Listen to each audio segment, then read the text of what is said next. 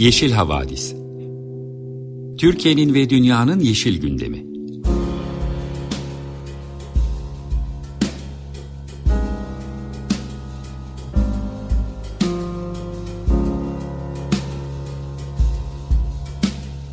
Hazırlayan ve sunanlar Selin Uğurtaş ve Savaş Çömlek.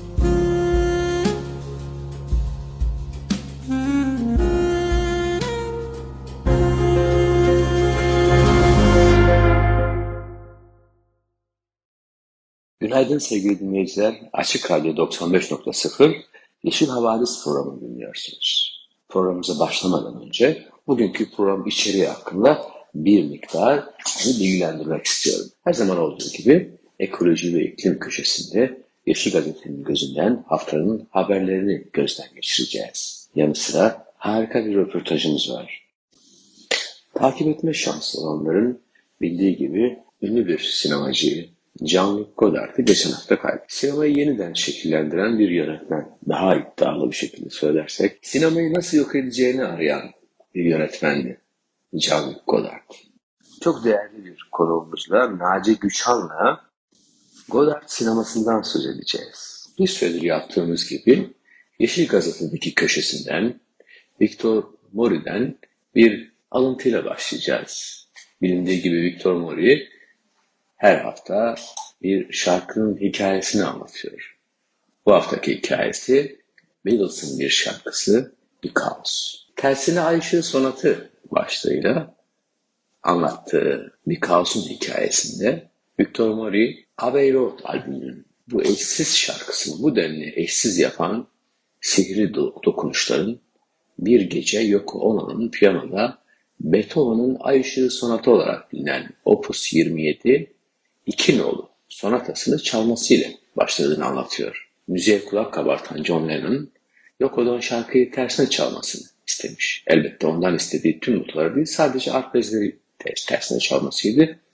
Piyanonun başına geçen Lennon'un sonattaki arpejleri önce tersine ve sonra tekrar düz olarak çalmayı keşfetmesi ve araya bas notaları da eklemesi çok sürmemiş. Do Mies minör sonattan esinlenilen şarkı esin kaynağında olduğu gibi Do diyez minör ile başlıyor ve Lennon şarkının devamında kullandığı sıra dışı akorlar ile sonattaki yüzünü bir pop şarkısına yansıtmayı başarmış. 1 Ağustos 1969'da Lennon'un en stüdyolarında şarkıyı grup arkadaşlarına tanıştırdığı gün sanatçı parçayı gitarla çalmış.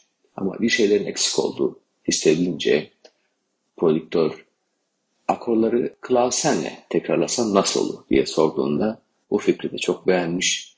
Böylece şarkı ortaya çıkmış. Bir kaz grubunun beraber olarak kaydettiği son şarkı olarak tarihe geçmiş. Eylül ayında John Lennon ne yazık ki Beatles'tan ayrılmıştı. Tekrar günaydın diyelim. Beatles Abbey Road albümünden bir kavzu dinleyerek güne başlayalım. Ben Savaş Çöl. Selin Uğurtaş'la birlikte hazırladığımız Yeşil Havadis programını dinliyorsunuz. Yeşil Gazete haberlerinden derlediğimiz bugünkü ekoloji bülteninde ilk haberimiz Aslanyaka'da bilirkişi raporu, maden alanında zeytinlikler ve orman var, kamu yararı yok başlığıyla yapılmış. Bugünkü haberimiz oldukça olumlu, memnun edici. Muğla'nın Minas ilçesine bağlı Aslanyaka'da canlı sağlığını tehdit eden zeytinlikleri ve ormanları olumsuz etkileme ihtimali çok yüksek olan kalker ocağı tehdidine karşı açılan davada bilirkişi raporu açıklanmış. Bilirkişi çevresel etki değerlendirme gerekli değildir kararına karşı yurttaşlar tarafından açılan davada iptal talebini uygun görmüş. Aslan yakada yapılmak istenen kırma eleme tesisi ve maden ocağı kapasite artırım faaliyeti projesinde bilirkişinin görüşü projenin hayata geçmesi durumunda köyde bir yıkıma sebebiyet olacağı mahkemeye çek gerekli değildir kararının iptali yönünde öneride bulunmuş. Buraya gelinceye kadar yani bilirkişi raporu ortaya çıkıncaya kadar neler olmuştu onları bir gözden geçirmek lazım sanıyorum. 2015'te Çapa Mobilya Sanayi İnşaatı tarafından başlatılan proje Mart 2022'de yeniden ortaya çıkıyor.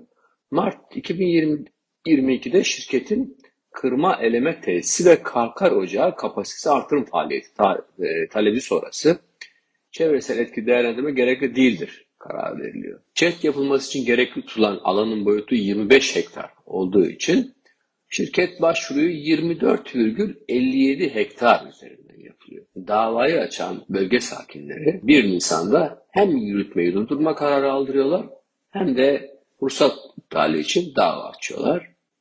Kapasite artırımına Muğla Valince verilen ÇED gerekli değildir kararına karşı da dava devam ediyor tabii ki. 26 Temmuz'da da şirket Aslanyaka'ya yol yapım çalışması adı altında iş makinelerini sokmuştu. İkinci haberimiz Kapadokya'da peri bacalarının arasındaki yol inşaatına tepkiler sürüyor, büyüyor başlığıyla yapılmış. Bir süredir takip ettiğimiz gibi birinci derecede sit alanı olan UNESCO Dünya Mirası listesinde bulunan Kapadokya'da milyonlarca yılda oluşan peri bacalarının arasından doğal gaz için yol geçirme projesi ortaya çıkmıştı. Buna ilişkin resimler kamuoyunda ciddi tepki neden oldu. Yeşil Gazete'nin yol çalışmasında görüntülerle duyurduğu inşaatın ardından sanatçı Tarkan, Kapadokya gibi olağanüstü güzellikte bir doğal ve kültürel değerimizi bile rant için harcayabiliyorlar e, şeklinde bir mesaj paylaşmıştı. Yurttaşlar sosyal medyada yıkıma, Kapadokya'ya dokunma etiketiyle tepki göstermeye başladılar. Proje Nevşehir İl İdaresi'nin yol ulaşım hizmetleri bağlı ekibi tarafından bir buçuk önce başlatılan Göreme Ortahisar arasındaki yeni yol yapımı nedeniyle başlamıştı. İki hafta önce tepkiler üzerine durdurulduğu açıklanan yol yapımı 10 Eylül'de yeniden başlatıldı. İş makineleriyle yapılan çalışma bölgedeki peri bacalarına, manastırlara ve tarihi yapılara ciddi ölçüde zarar veriyor. UNESCO tarafından 1985'ten beri koruma altında tutulan Göreme Milli Parkı ve Kapadokya'daki iş makinelerini Yeşil Gazete muhabirlerinden İrfan Tunççelik görüntülemiş ve bölge sakinleri ve uzmanlarla konuyu görüşmüş, rant baskısına dikkat çekmişti. Ekoloji bülteninin bir sonraki haberi neşeli bir haber. İstanbul'un değişen gıda iklimi başlığıyla verilmiş meze sofralarında yabani otlar, ebe gümeci nerede denilmiş. Kısa adı UNESCO olan Birleşmiş Milletler Eğitim, Bilim ve Kültür Kurumu'nun 2003'te kabul ettiği somut olmayan kültürel mirasın korunması sözleşmesi, küreselleşme ve sosyal değişim süreçlerinin kültürel pratiklerde bozulma, yok olma ve yıkılma tehdidiyle artabileceğini kabul ediyor. İklim krizi, sel ve yangınlar gibi aşırı iklim olayları, kırdan kente göç gibi sosyal ve ekolojik değişimler bu kültürel bozulmaya, yok olma ve yıkımı hızlandırıyor tabii ki. Öte yandan özellikle yerli topluluklar ve bazı durumlarda bireyler somut olmayan kültürel mirasın üretimi, korunması, bakımı ve yeniden yaratılması konusunda önemli bir role sahip kuşkusuz. Leyla Kılıç, Maria Ekmekçioğlu ve Nazlı Pişkin yenilebilir yabani otlarla yapılmış mezeleri somut olmayan kültürel mirasın parçası olarak bilip kabul eden üç değerli insan Yeşil Gazete haberini hazırlayan Özlem Kahveci, yemek kültürünün koruyucusu, pratikte uygulayıcısı olan bu üç değerli insanla sofralarımızdaki yabani otların niçin artık eskisi gibi olmadığını aramışlar, araştırmışlar. Onlardan gelen yanıtları habere dönüştürmüşler. Şevketi Bostan'ın ve pancar otun azalmaya başlandığını, eskisi gibi dolu dolu bulamadığını söylemiş Ekmekçioğlu. Birden havalar ısınıyor ve otlar çabuk tükeniyor. Biz de yetişemiyoruz demişler. Ebe gümecinin büyük yapraklı olanlarından dolma yapıyorduk. Daha ince yapraklı olanı da kavurarak kullanıyorduk. Ancak ne yazık ki mevsimler çok kısaldı. Birden hava çok ısınıyor. Dolayısıyla da istediğimiz ebe güveçlerini bulamıyoruz. Bulduklarımızı da tanıyamıyoruz demişler. Kısaca ot toplayıcılarının azalması, ekolojik bilgeliğin yavaş yavaş kayboluyor olması, aşırı hava olayları ne yazık ki aradığımız ürünleri, nadir bitkileri ulaşmakta ciddi güçlüklere neden oluyor. Hem mutfağımızı hem biyot çeşitliliği hem de kültürel mirasın parçası olan yenilebilir yabani otları korumak adına ne yapabiliriz sorusuna Nazlı Fişkin'in cevabı öncelikle enseyi karartmamak gerekir diyerek başlamış. Tanımak çok önemli. Tanırsak, bilirsek, sonra tadarsak ve beğenirsek bu otların peşinde koştuğumuz gerçeğini unutmayalım demiş. İklim bültenine geçmeden önce müzik arası vereceğiz. Beatles'la başladık, onunla devam edelim. Rain. Günaydın sevgili Açık Radyo dinleyicileri. Yine güzel bir cumartesi sabahı ve sizlere Yeşil Havadis eşlik ediyor. Ben Selin Uğurtaş. Programımıza iklim bülteniyle devam edeceğiz. İlk olarak yeni yayınlanan Türkiye için önemli bir raporla başlayalım. Şura Enerji Dönüşümü Merkezi tarafından yayımlandı bu rapor. İsmi epey uzun. Şöyle, Türkiye için enerji verimliliğini destekleyen piyasa temelli politika mekanizmalarının tasarımı, enerji verimliliği yükümlülük sistemleri ve yarışmaları. Raporda vurgu enerji verimliliğinin artırılması ve bu yöndeki politikaların hızlandırılması gerekliliği üzerine. Düşük karbonlu ekonomiye geçişte yalnızca yenilenebilir enerjiye yatırımın yeterli olmayacağını, bunun mutlaka enerji verimliliğiyle desteklenmesi gerektiğini söylüyorlar. Merkezin direktörü Alkın Bağgüllü, Türkiye elektrik enerjisi sektöründeki verimlilik potansiyelinin net olarak belirlenmesi gerektiğine dikkat çekmiş. Güllü Türkiye'nin enerjide dışa bağımlı olduğunu hatırlatıyor.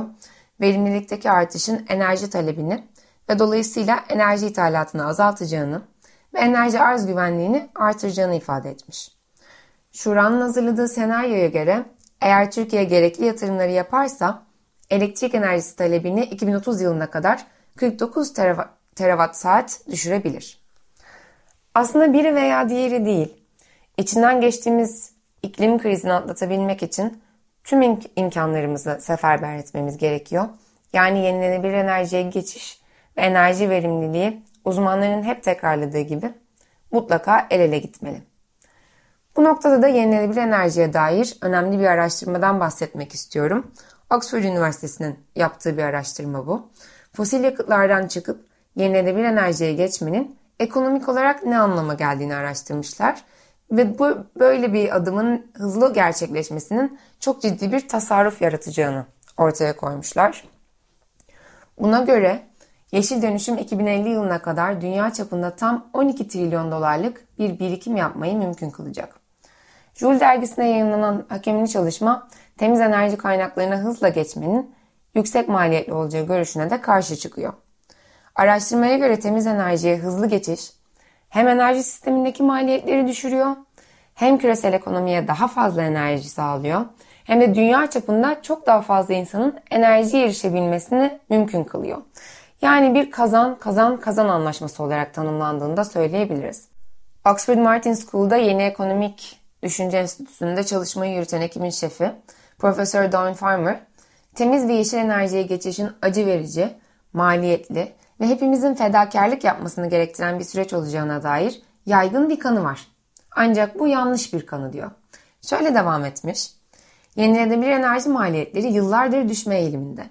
Birçok durumda fosil yakıtlardan daha ucuzlar ve araştırmamıza göre önümüzdeki yıllarda neredeyse tüm uygulamalarda fosil yakıtlardan daha ucuz hale gelecekler. Ve eğer bu geçişi hızlandırırsak daha da hızlı ucuzlayacaklar. Fosil yakıtların 2050 yılına kadar tamamen temiz enerjiyle değiştirilmesi bize trilyonlarca dolar tasarruf sağlayacaktır. Araştırma 2020'den 100 yıl geriye giderek fosil yakıt fiyatlarının zaman içerisinde ne şekilde değiştiğini tespit ediyor ve buna dayanarak da geleceğe yönelik modelleme yapıyor. Çalışmaya göre fosil yakıt fiyatları geçtiğimiz 100 yılda çok da fazla değişmedi. Buna karşın batarya ve hidrojen elektrolizi gibi temel depolama tekniklerinin maliyetlerinde önemli ölçüde düşeceği öngörülüyor. Bu arada nükleer enerjinin maliyetlerinin son 50 yılda sürekli olarak arttığı ve yenilenebilir enerji ve depolama maliyetlerindeki düşüşle rekabet edebilmesinin pek de mümkün görünmediği ortaya konmuş. Öte yandan güneş ve rüzgar enerjisinde çok iyi bir gidişat var. Enerji etme maliyetleri yılda %10'a kadar azalmış durumda. Smith İşletme ve Çevre Okulu doktora sonrası araştırmacısı Dr. Rupert Way bu konuda şunları söylemiş. En son araştırmamız temel yeşil teknolojilerin ölçeklendirilmesiyle maliyetlerin düşmeye devam edeceğini ve ne kadar hızlı gidersek o kadar fazla tasarruf edeceğimizi gösteriyor. Yenilenebilir enerjiye geçişi hızlandırmak artık sadece gezegen için değil, enerji maliyetleri için de en iyi seçenek.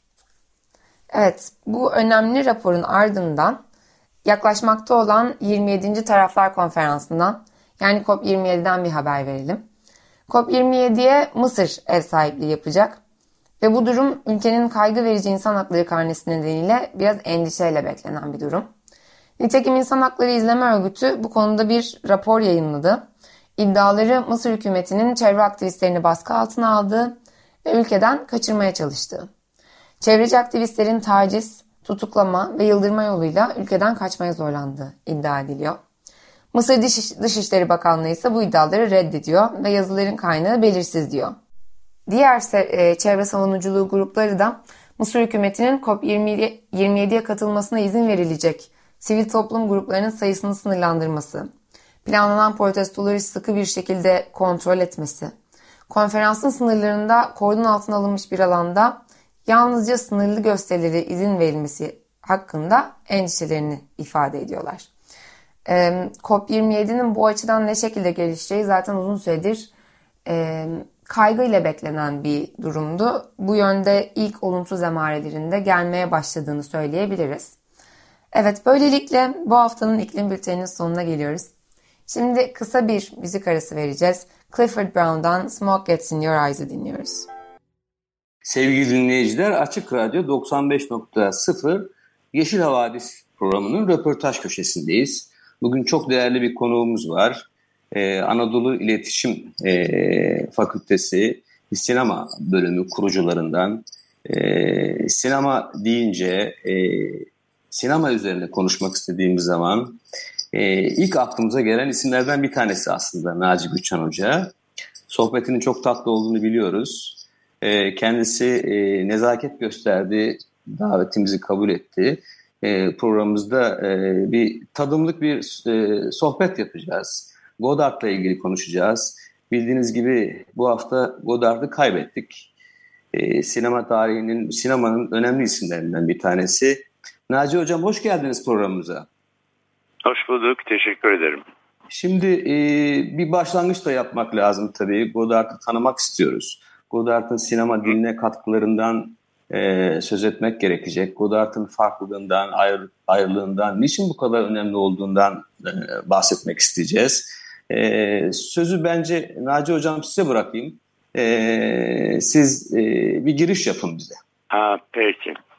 Aa, e, tabii bütün hepimizin sanatseverlerin, bütün insanların başı sağ olsun diyelim. Gerçek bir dehayı kaybettik. Ee, siz e, görüşelim deyince ilk aklıma gelen Eliot'un ünlü İngiliz şair Eliot'un bir sözü vardı. Büyük gelenek ve bireysel yeti diye. Bunu daha çok edebiyat için söylemişti belki ama sanatın ya da hayatın her alanı için geçerli. E, Fransa'da bu büyük geleneği her anlamda yalnızca sinema değil. Çünkü Godard sinemayı da tabii ki çok iyi biliyordu. Ee, hele hele işte şiirsel gerçekçilikler, Max Opus'lar, Buñuel'ler filan. Fakat Godard'ın bir özelliği de galiba e, sadece sinemayla e, sınırlamıyordu bunu. Entelektüel çevrenin de gözler, gözlerinden biriydi. Ee, biraz onu yakın takip edenler bilirler ki bütün felsefeciler, yazarlar, çizerler falan çok yakın dostlarıydı. Dolayısıyla o büyük geleneğe e, sahip birisiydi. Öyle şimşek gibi bir zeka ve bilgi birikimi de birleşince gerçek bir deha tabii. Aa, ve sinemanın diline katkı yapan yani bir sanat dalının gidişatına katkı yapan, Griffith'in koyduğu o ünlü e, kurallara katkı yapan, e, hafif değişiklikler yapan, yani böylesine önemli işler yapan birisiydi e, Godard. E, tabii e, o dönemki Paris içinde e, birden hatırlayınca e, işte Sartre'lar, Camus'lar filan diyelim e, çok etkilendiği insanlardı. E, bunların e, örneğin varoluşçuluktan söz etmeden yine dalga ya da Godard'dan söz etmek oldukça hem de oldukça eksik kalır zannediyorum. E, herkesin böyle işte şarap, aşk, e, müzik diyebildiği Paris'e e, Paul Eluard'ın acıların başkenti değişini hatırlayalım o Godard'ın döneminde. Bir de bir şey daha ekleyeyim burada. Tabii kendisinden önce işte kamera, kalem kuramını ortaya atan e, Alexander Astürk'ü, Andre Bazeni, Kariyo di Sinema, Sinema Defterleri dergisini çıkararak çok önemli yönetmenleri, yeni dalga yönetmenlerini ortaya çıkartan Bazeni. Yani böylesine bir kültürel ortamda e, müthiş bir yetenek ve bilgi bir birikimiyle e, çok büyük büyük bir sanat, yüzyılın sanatının e, diline katkı yapmış birisi ne diyebilirim ki? yani, evet sevgili hocam e, genellikle Godard'la ilgili bir e, spekülatif de olsa bir cümle var. Sinemayı yok et her filminde sinemayı e, nasıl yok edeceğini arıyordu diye. Siz ne dersiniz bu, bu arayışı hakkında? Ah, vallahi e, bir kez şöyle ben aklıma hemen şu geliyor sizin bu sorunuz üzerine. Ee, bir kez eğer bir Fransız söylediyse kim söyledi bilmiyorum ama böyle fiyakalı sözler söylemeyi pek seviyorlar tabii. Ee, ama Godard'ın e, e, böyle sinefillerin bilebileceği İstanbul Kültür Sanat Festivali'nde e, gösterilen bir filmi vardı 1995'te. Sinemanın 100. yüzyılı diye İngiliz Film Enstitüsü Godard'a Fransız sinemasını anlatması için bir film ısmarlamıştı. Godard da Michel Piccoli ile bir otel lobisinde söyleşi yapıyor ve e, biraz da tam da sizin bu değindiğiniz konulara sanki değiniyor gibiydi. Godard sinemayı 1895 Lumière kardeşlerle başlatmıyordu. Yani e, en azından şunu biliyorduk ki ya da biz de hep öğrendik ki zamanla e, sanat bir seçim, bir tercih meselesidir. E, kullandığı malzeme değişik olabilir işte müzik sesleri kullanır, efendim edebiyat sözcükleri kullanır, resim renkleri kullanır, sinemada görüntüleri kullanıyor. Ama özünde bu bir kurgu, bir seçme. Ben kurgu sözcüğü yerine seçme ya da tercih sözcüğünü geliyorum. E peki bu tercihi en mükemmel biçimde yapan daha önceki sanatçılar, sanatın başka dallarında yapanlar e, onlardan öğrenmeyeceğiz mi demeye getiriyordu doğallıkla 1895'te ilk gösterim işte Lumière kardeşler yaptı filan ama bunu ta diyelim istersek Homeros'a kadar uzatabiliriz. Dolayısıyla sinema sadece sinema olarak bakmayalım. Zaten e, epey de dile getirilmiş bir olay vardır. Hani e, ne derler yalnızca futboldan anlayan futboldan anlamaz der gibi sadece film izleyip sinemadan anlayanın da sinemadan anlaması kuşkulu biraz tabii.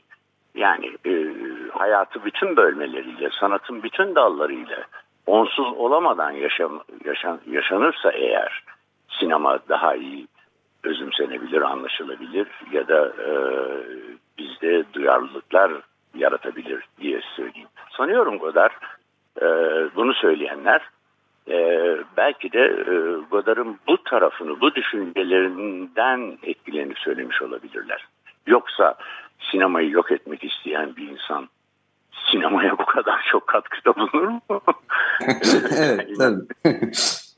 Peki hocam, e, varoluşçuktan, Sartre'dan, kamudan bahsettik. E, o içinde bulunduğu entelektüel ortamdan etkilendiğinden, onlarla e, duyabiliyor musunuz hocam beni? gitti, biraz, biraz önce duyamadım. Evet, buyurun. E, biraz önce e, Godard'ın içinde bulunduğu e, felsefi ortamdan, entelektüel ortamdan, evet. varoluşçuluktan, Sartre'dan, kamudan etkilendiğini, evet. hatta birlikte hareket ettiğinden bahsettik. E, politik açıdan e, bir yorum yapmak ister misiniz? E, yani politikada, politik anlamda nerede duruyordu e, sinemanın, tabii, sinemasının tabii. yeri nasıldı? E, tabii. A, a, bir kere tabii çok politik bir sinemacıydı. Ancak dilerseniz e, ondan önce bir küçük şeye değinmek istiyorum. Yani oradan politik e, konumuna geçebiliriz belki. Şimdi varoluşçuluğu biliyoruz ki hadi işte Sartre'ın yani burada çok kısa e, birkaç cümleyle yani ana şeyini söyleyelim de ve Godard'ın sinemasında mesela nasıl yansıdığına bir örnek vermek isterim. Ee, şimdi varoluşçular e, nesnelerin özü olur. İnsanın özü olmaz. Özü olan şey anlaşılabilir. Nesneleri inceleriz, özünü buluruz ve anlayabiliriz. Ama insan bilinmezdir. Ne yapacağı bilinmez. Dolayısıyla insanda bir öz yoktur derler kısaca. Çok kabaca söylüyorum. Ha bazı insanlar anlaşılabilir. Nasıl? Onlarda öz vardır. Nasıl? İşte bütün toplumsal geleneklere, kurallara uyarak hangi olaya da hangi e, tepkiyi vereceğini bilirsek eğer biz onun neler yapabileceğini kestirebiliriz. E, o zaman o insan yaşarken ölü ölmüştür. Bu kötü niyettir. Ölüdür derler. Şimdi Godard'ın sinemasında tabii e, Sartre'ın nasıl e, ve kendisindeki kendisinden öncelerinin Marx'tan nasıl etkilendiğini de biliyoruz. E, kaldı ki Godard'ın da e, sıkı bir Marksist olduğunu biliyoruz. Şimdi sinemasına gelince örneğin e, Godard'ı bütün dünyaya tanıtan en büyük, büyük en büyük başarısı 59'da işte Kanda aldığı e, Abide e, nefes nefese e, motomot çevrilebilir ama Türkçe'de da, neredeyse daha güzel bir isimle oynadı Serseri Aşıklar diye. Şimdi orada Jean-Paul Belmondo mesela e, biraz serseri, savruk hatta katil bir polisi öldüren bir kişi ve aranan bir kişi. E, Amerikalı bir gazete sat, satan kız son derece şirin her şeyiyle böyle çok beğenilen cansever e, Şanzelize'de gazete satıyor ve bu ikisinin serüvenlerini anlatıyor, aşk ilişkilerini anlatıyor. Şimdi karşıdan baktığımız zaman burada olumlu tip sanki Cansever e, ya da Cinsever e, Belmondo ise bir e, toplum dışı kalmış biri gibi görünüyor.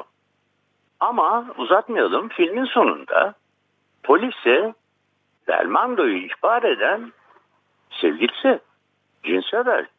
Şimdi bu ne demek? Muhbir toplum, toplumsal kuralları kabul etmiş birisi demek. Dolayısıyla ve polis işte kovalıyor, yakalıyor ve bir sokakta, ünlü bir sokakta öldürür Belmondo'yu. Ee, ölmeden önce mü müthiş bir çekimdir o ayaklar arasında, böyle polislerin ayaklarının arasında. Ölmeden önce kafasını kaldırıp iğrençsiniz der. İğrençsiniz dediği orada sistemedir, herkesedir.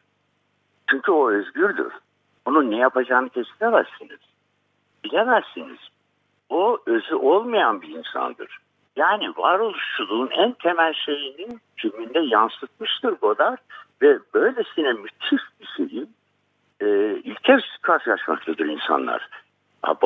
Daha teknik yeniliklerine girmeden önce içeriğindeki bunu bundan söz edersek e, Godard'ın e, neler yaptığını ve neler yapacağını ee, tabii aynı şekilde yeni dalgada diğer yönetmenler de Truffaut'da filan da işte piyaniste vurunuzda filan da benzer şeyler vardır. Hiç beklemediğiniz anda hiç anlam veremediğiniz mantıksız bir olay verir. O neden öyle olmuştur?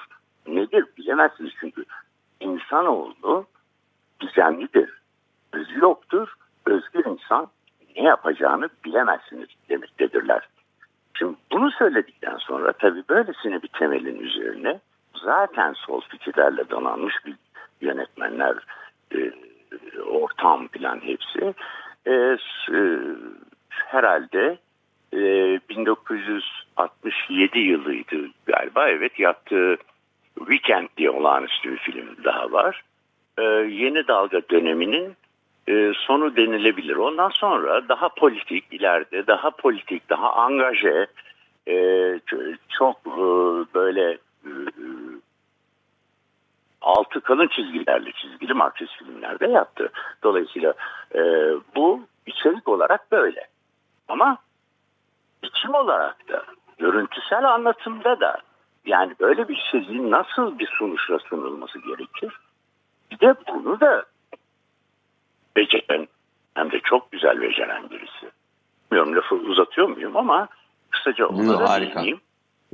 Ee, örneğin e, işte bildiğimiz tiyatrodan e, Brecht'in e, yabancılaştırma e, etkisi. E, yani e, izleyici dikkat et e, sen şu anda e, özdeşleşmene gerek yok izleyici e, oyunla. Bu bir oyundur denilen bir anlamda yine çok e, şey e, kalın çizgiyle söylüyorum e, yabancılaştırma etkileri kullandığını biliyoruz. Tabii bu kadar da biliyordu bunu. Şimdi bunun görüntüsel karşılığını buluyor sinemada. Örneğin Griffith'in koyduğu ve hala bizim bütün sinema, televizyon, bütün görsel sanatlarda uygulanan bir grameri var. Yani işte yakın çekim nedir, orta çekim, bel çekimi nedir, genel çekim nedir? Bir çekimden bir sonraki çekime geçmek için mutlaka bir çekim ölçeğini atlamak lazımdır gibi girmeyelim tekniğine. E, belli kuralları var ve hala bunlar kullanılıyor bugün. Yani e, Griffith e, kurucusuysa yani kurgunun, sinemanın e, Godard buna bunu kırıyor mesela.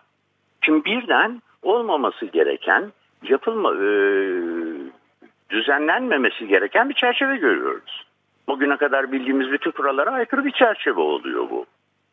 E, sonra kurguda zıplamalar görüyoruz. Sonra e, sürekli olarak yeni dalga yönetmenlerinin çok başvurduğu bir şey böyle e, e, omuzlarına kamerayı alıp böyle sürekli kaydırma çekimleri şunlar bunlar filan. Yani burada da biçimsel olarak da görsel olarak da bize e, bir yabancılaştırma etkisi verdiği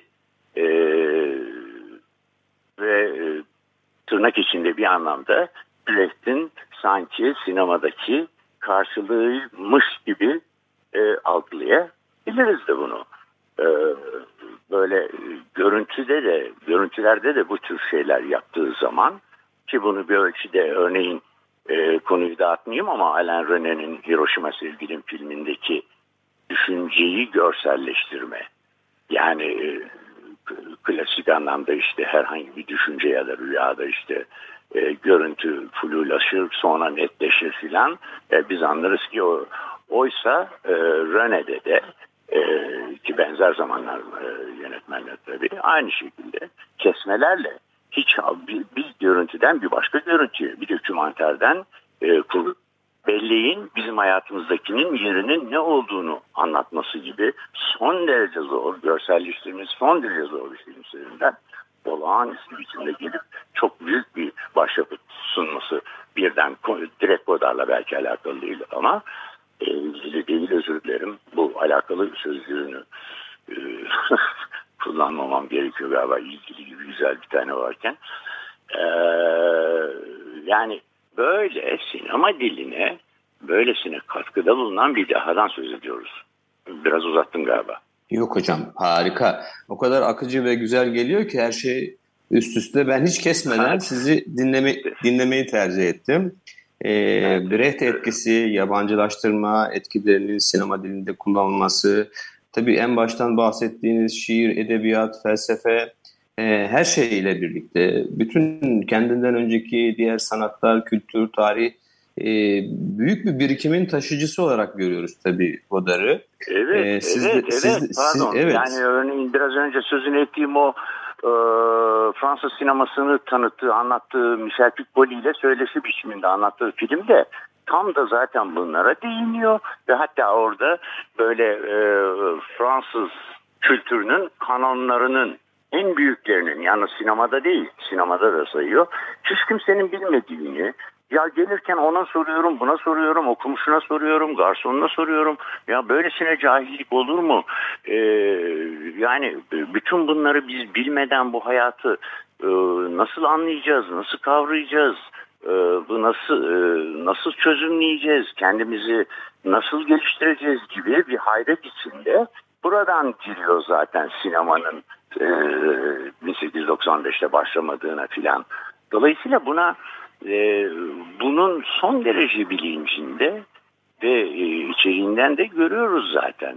E, ve bunu yaparken de seçtiği konularla olsun son derece böyle çok değişik konularda çok mükemmel oyuncularla artık e, düşünün Eddie Constantine'i bile kullandı Alphaville diye bir zaman yani bir science bir, bir tür bilim kurgu e, Alphaville efendim Yves Montan'ından e, Belmondos'una e, son derece Ana Karenina'sına, Marina bile diyebilen böyle elindeki malzemeyi seçmesi, ben malzeme derken sözcüğü doğru kullanayım insanlar için de kullanmıyorum tabii ama bunları seçmesi ve bunları bir araya getirişindeki ya da getirmiyor gibi görünüp de getirişindeki ahenk, uyum, armoni e, birdenbire insanı e, büyüleyici bir hal alıyor tabii.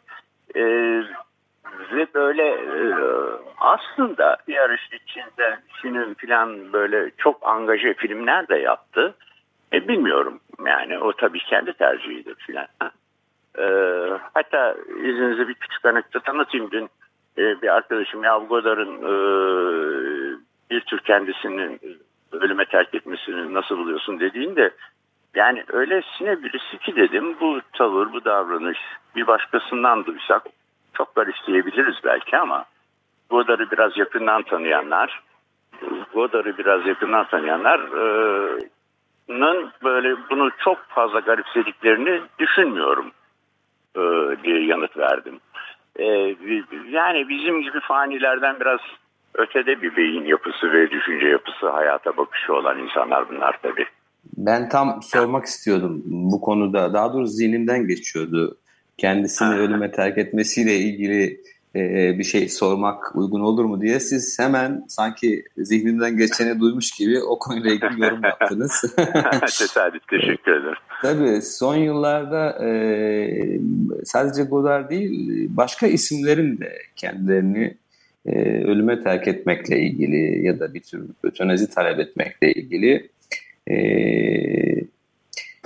tavırlarını e, sık duymaya başladık. Tabii bu e, entelektüel kapasiteyle yakından ilişkili bir tür e, tabii bu konuda yorum yapmak çok kolay değil. Her kişi özel, her tabii, kişinin tabii, tabii, niçin tabii. bunu yaptığı, hele, hele. niçin öyle davrandığı yani, birbirinden farklı. farklı o yüzden e, yani yanlış şey, olur yorum ülkeler, yapmak tabii ki. Tabii farklı Ee, yani kültürler. Farklı evet. kültürler, bambaşka şeyler. Yani konuştuklarımız tabii özellikle yani İsviçre doğumlu ama Fransa kültürün şeyi. E, ondan bahsediyoruz. Yani biraz önce sözünü ettiğim o iki kez sözünü ettiğim filmindeki o büyük geleneğe sahip olmama ya da insanların cehaleti dediği bunu Fransız toplumu Paris için söz ediyor. E şimdi bunu bizim ülke için e, şey ne bileyim konusunu bile açmak gelmiyor insanın içinden. E, kıyaslamayı bir kenara bırakalım. Yani o orası için öyle derken hatta galiba orada değil de aynı günlerde öğrenmiştim. Ee, ya, Aragon'un ya Eduard'ın bir yeni bir şiir kitabı basılıyor. Yeni dediğim yani tekrar baskısı pardon. İşte 2000 mi ne basmışlar da e, bilmem ne kadar bir yıl mı ne geçmiş de hala bitmemişmiş. Yani böyle bir, bir cehalet nasıl olur filan diye. E, bundan şikayet ediyor ama neresi için? Paris için. Yani Türkiye'yi hiç e, bizim ülkemizi ya da bizdeki düşünce e, sistematiğini ya da düşünce aşamalarını hiç kıyaslamayalım. Hiç. yani en azından ben kendi adıma söyleyeyim. Godard'ın kendini ölüme terk etmesi ya da bir tür ötenazi talebinde bulunması bende e, saygınlıkla karışık bir saygıyla karışık bir hayranlık yarattı. Ben de yarattığı duygu bu sadece bunu söyleyebilirim e, tabii. Tabii tabii tabii tabii. tabii, tabii. Yani şu bir kez bu insanların çok son derece yani yaşamlarıyla ilgili bir bireysel bir tercih. Öylesine özel Tabii. bir şey ki Evet. onun evet, üzerine evet. bizim e, yani insanlar biliyorsunuz e, yargıç rolüne bürünmeyi çok severler. E, şu haklı şu haksız ya da şu doğru şu yanlış demeyi pek severler. E, oysa e, bunu tabii bundan biraz ne kadar kaçınsak o kadar iyidir. Bu böylesine özel bir tercihi yaşamına son veriyor yani. Bundan daha önemli ne olabilir? Onun üzerinde çok fazla şey etmemek lazım. Tabii e, alışa geldiğimiz, yaşaya geldiğimiz hayatta ters bir şey gibi görünebilir ama biraz önce de söyledim. Bu insanlar e, başka tür insanlar yani.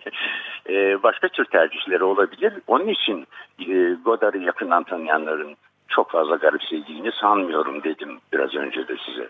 Evet, evet. Ee, Naci Hocam çok e, iyi gidiyoruz, harika gidiyoruz. Bu tadımlık sohbet e, e, o eminim izleyicilerimizin çok hoşuna gidiyor. Benim gittiği gibi. Ederim yani. Ee, Hem mübalağa da bir sanattır e, demişler. Abartmayın o kadar. Estağfurullah. Ee, Şimdi e, son e, dakikalarımız yaklaşıyor artık. Ee, Godard, Godard ve sinema ile ilgili e, son söylemek istediğiniz bir şeyler varsa onlarla bir final yapalım. Vallahi e, ne söyleyebilirim ki yani e, maalesef yaşam yaşamın gerçeği bu ancak e, bu böyle çok büyük yönetmenler benim tabii biraz da belki yaşımın şeyi e, gerçekten büyük yönetmenlerin zamanla denk geldik ve daha birinci vizyonda yani sinemalarda gördük bunların filmlerini. Çok çok şey insanlardı. E, ve bunlardan biriydi. Hoş benim yani en büyük, en sevdiğim, yani bunu söylemem gerektiğini bilmiyorum ama yani ilk üç yönetmenin arasına belki koymam Godard'ı ama bu onun büyük bir deha, çok büyük bir yaratıcı, çok büyük bir sanatçı olduğu gerçeğini değiştirmez. Bazı kişisel şeyler olabilir. E, tatlar filan olabilir, beğeniler olabilir. İnsanın hayat bakışına göre değişebilir.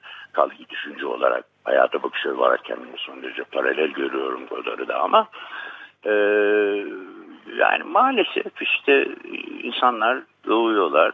Şimdi yine çok klişe olmuş bilinen bir lafla bitireyim bari sözlerimi. E, bir insanın gerçek ölüm tarihi bu gök kubbede adının en son anıldığı gündür. Eğer bir daha hiç anılmadıysa o insan o zaman ölmüştür derler. E, oysa biliyoruz ki Homeros hala hemşerimiz yani hem tam, tam da onun memleketinden konuşuyorum şimdi sizle. E, e işte e, İlyada filan anlattığı e, yerlerden konuşuyorum. E, Homeros yaşıyor. Ee, evet. Tabii bir Homeros'la e, kıyaslamıyorum ama Godard'ın da öyle kolay kolay öleceğini sanmıyorum. Hocam çok teşekkür ederiz.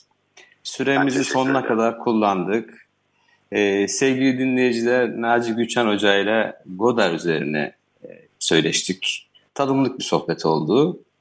E, bugünlük e, hoşça kalın. Bir sonraki programda görüşmek dileğiyle.